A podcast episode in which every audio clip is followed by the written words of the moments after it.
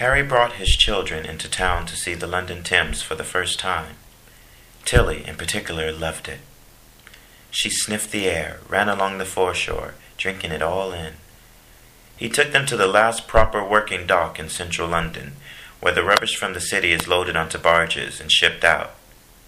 Tilly was excited by the boats, and, more disturbingly, by the piles of bones collected underneath Cannon Street Railway Bridge. They were an arresting sight, it was true, as if every restaurant in London had been dumping their leftovers into the sewers for centuries, and it all flushed out here, near the outfall of the Walbrook. Chicken bones, bits of cattle skeleton, sheep bones, even what looked like the fossilized bits of horses and oxen. Harry liked the fact that he had once worked in an office built over this secret river. He enjoyed joking that he had been employed on the banks of the Walbrook, not the Thames. Like the fleet in Tyburn, the Walbrook was now just a storm conduit, always covered, but strange legends were attached to it, of treasure-hunting toshers who roamed these buried watercourses, ever afraid of the herd of underground swine rumored to have made their home in the underbelly of the city. When the twins pointed out the rat to him that day, Harry became very thoughtful. This wasn't caused by any reverie about a child's tendency to anthropomorphize animals. It was because the rat did indeed appear to be waving. The twins had fled, but Tilly was quite still, staring at it, curious and confident. Harry watched the rodent, which was the size of a fully grown tomcat, as it raised its paw first towards Tilly, then himself, before it disappeared behind one of the moored boats that rested on the exposed river. What was stranger, from Harry's point of view, was that he believed he had seen this rat before, long before Tilly and the twins arrived on the scene, when he had been a junior working in the offices down by the Walbrook stair. He wasn't entirely sure how long rats lived, but he presumed it was the same one.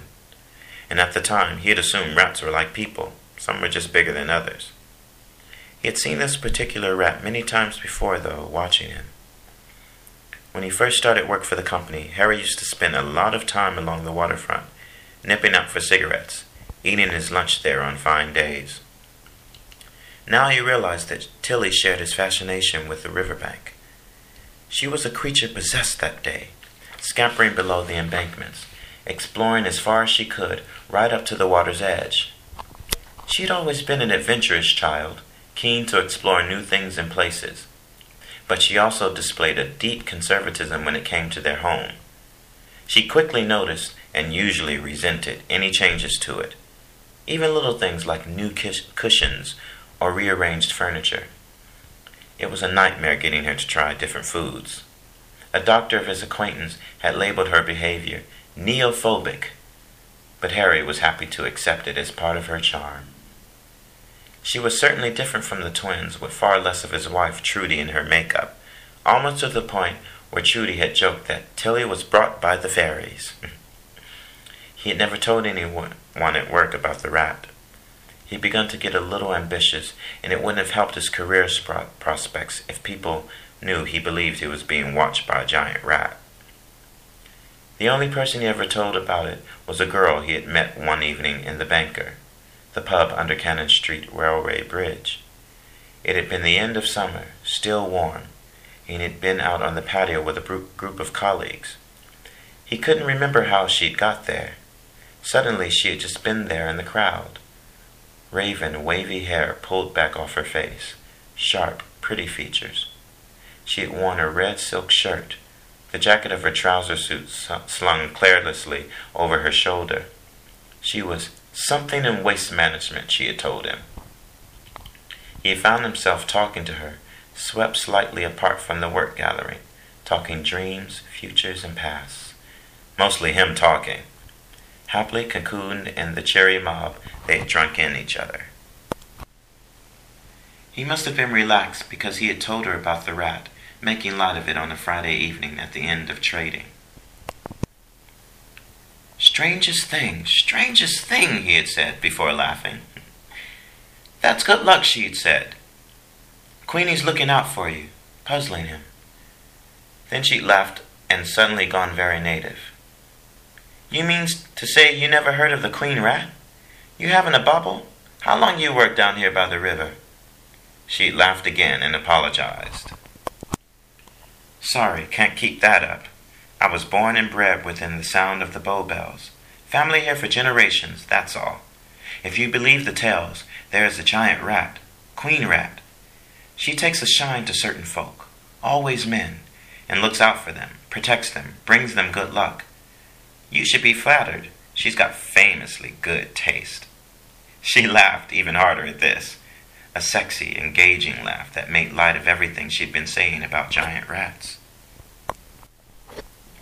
Some even say that if she really likes a man, she can transform herself into a beautiful woman and have her way with him. Only once, mind.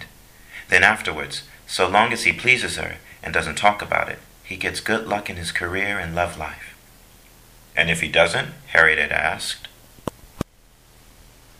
If he doesn't, well, she halves her losses. His career goes well, but no children and no luck with the ladies. I guess it's not a total loss. She'd winked as she said this. That had struck him as strange because winking is peculiar. Very few people get it right. Hers had been a beauty, though. Slow, sensual, flirty, and bright. And it had caused him to notice her eyes. Eyes that sparkled and rippled like a river in the sunlight.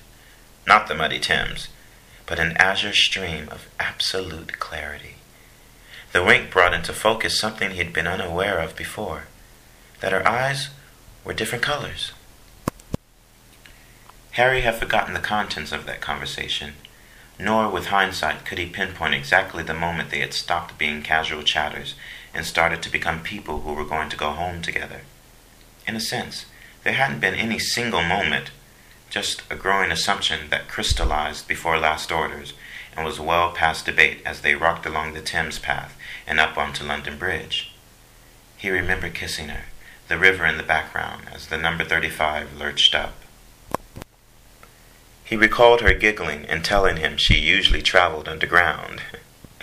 They had brushed up on the bus, fallen off together at the Elephant, groped their way under the railway bridge at Rockingham Street. They'd torn at each other's clothes alongside the children's adventure playground and straightened themselves out as they turned towards his block. She'd reached for his zip as they turned the corner, laughing. Going into the flat had been a blur of clothes and stumbling for lights, hands and teeth everywhere. He remembered her tearing at his cheek with her teeth and recalled the shock, but not the pain, of her biting his shoulder, of being scratched all over as if she had had two pairs of hands. He remembered an ecstatically exciting time that had carried on until near dawn. He'd woken up groggy, with deep cuts in his neck and cheek, to see her already assembled and ready to go. "Are you going? What? Wait!" She'd kissed him gently on his torn cheek and said, "I expect we'll see each other again one of these days." Harry never did see her again. Sometimes, on the waterfront, he thought he could sense her, but he'd look round and she'd be gone.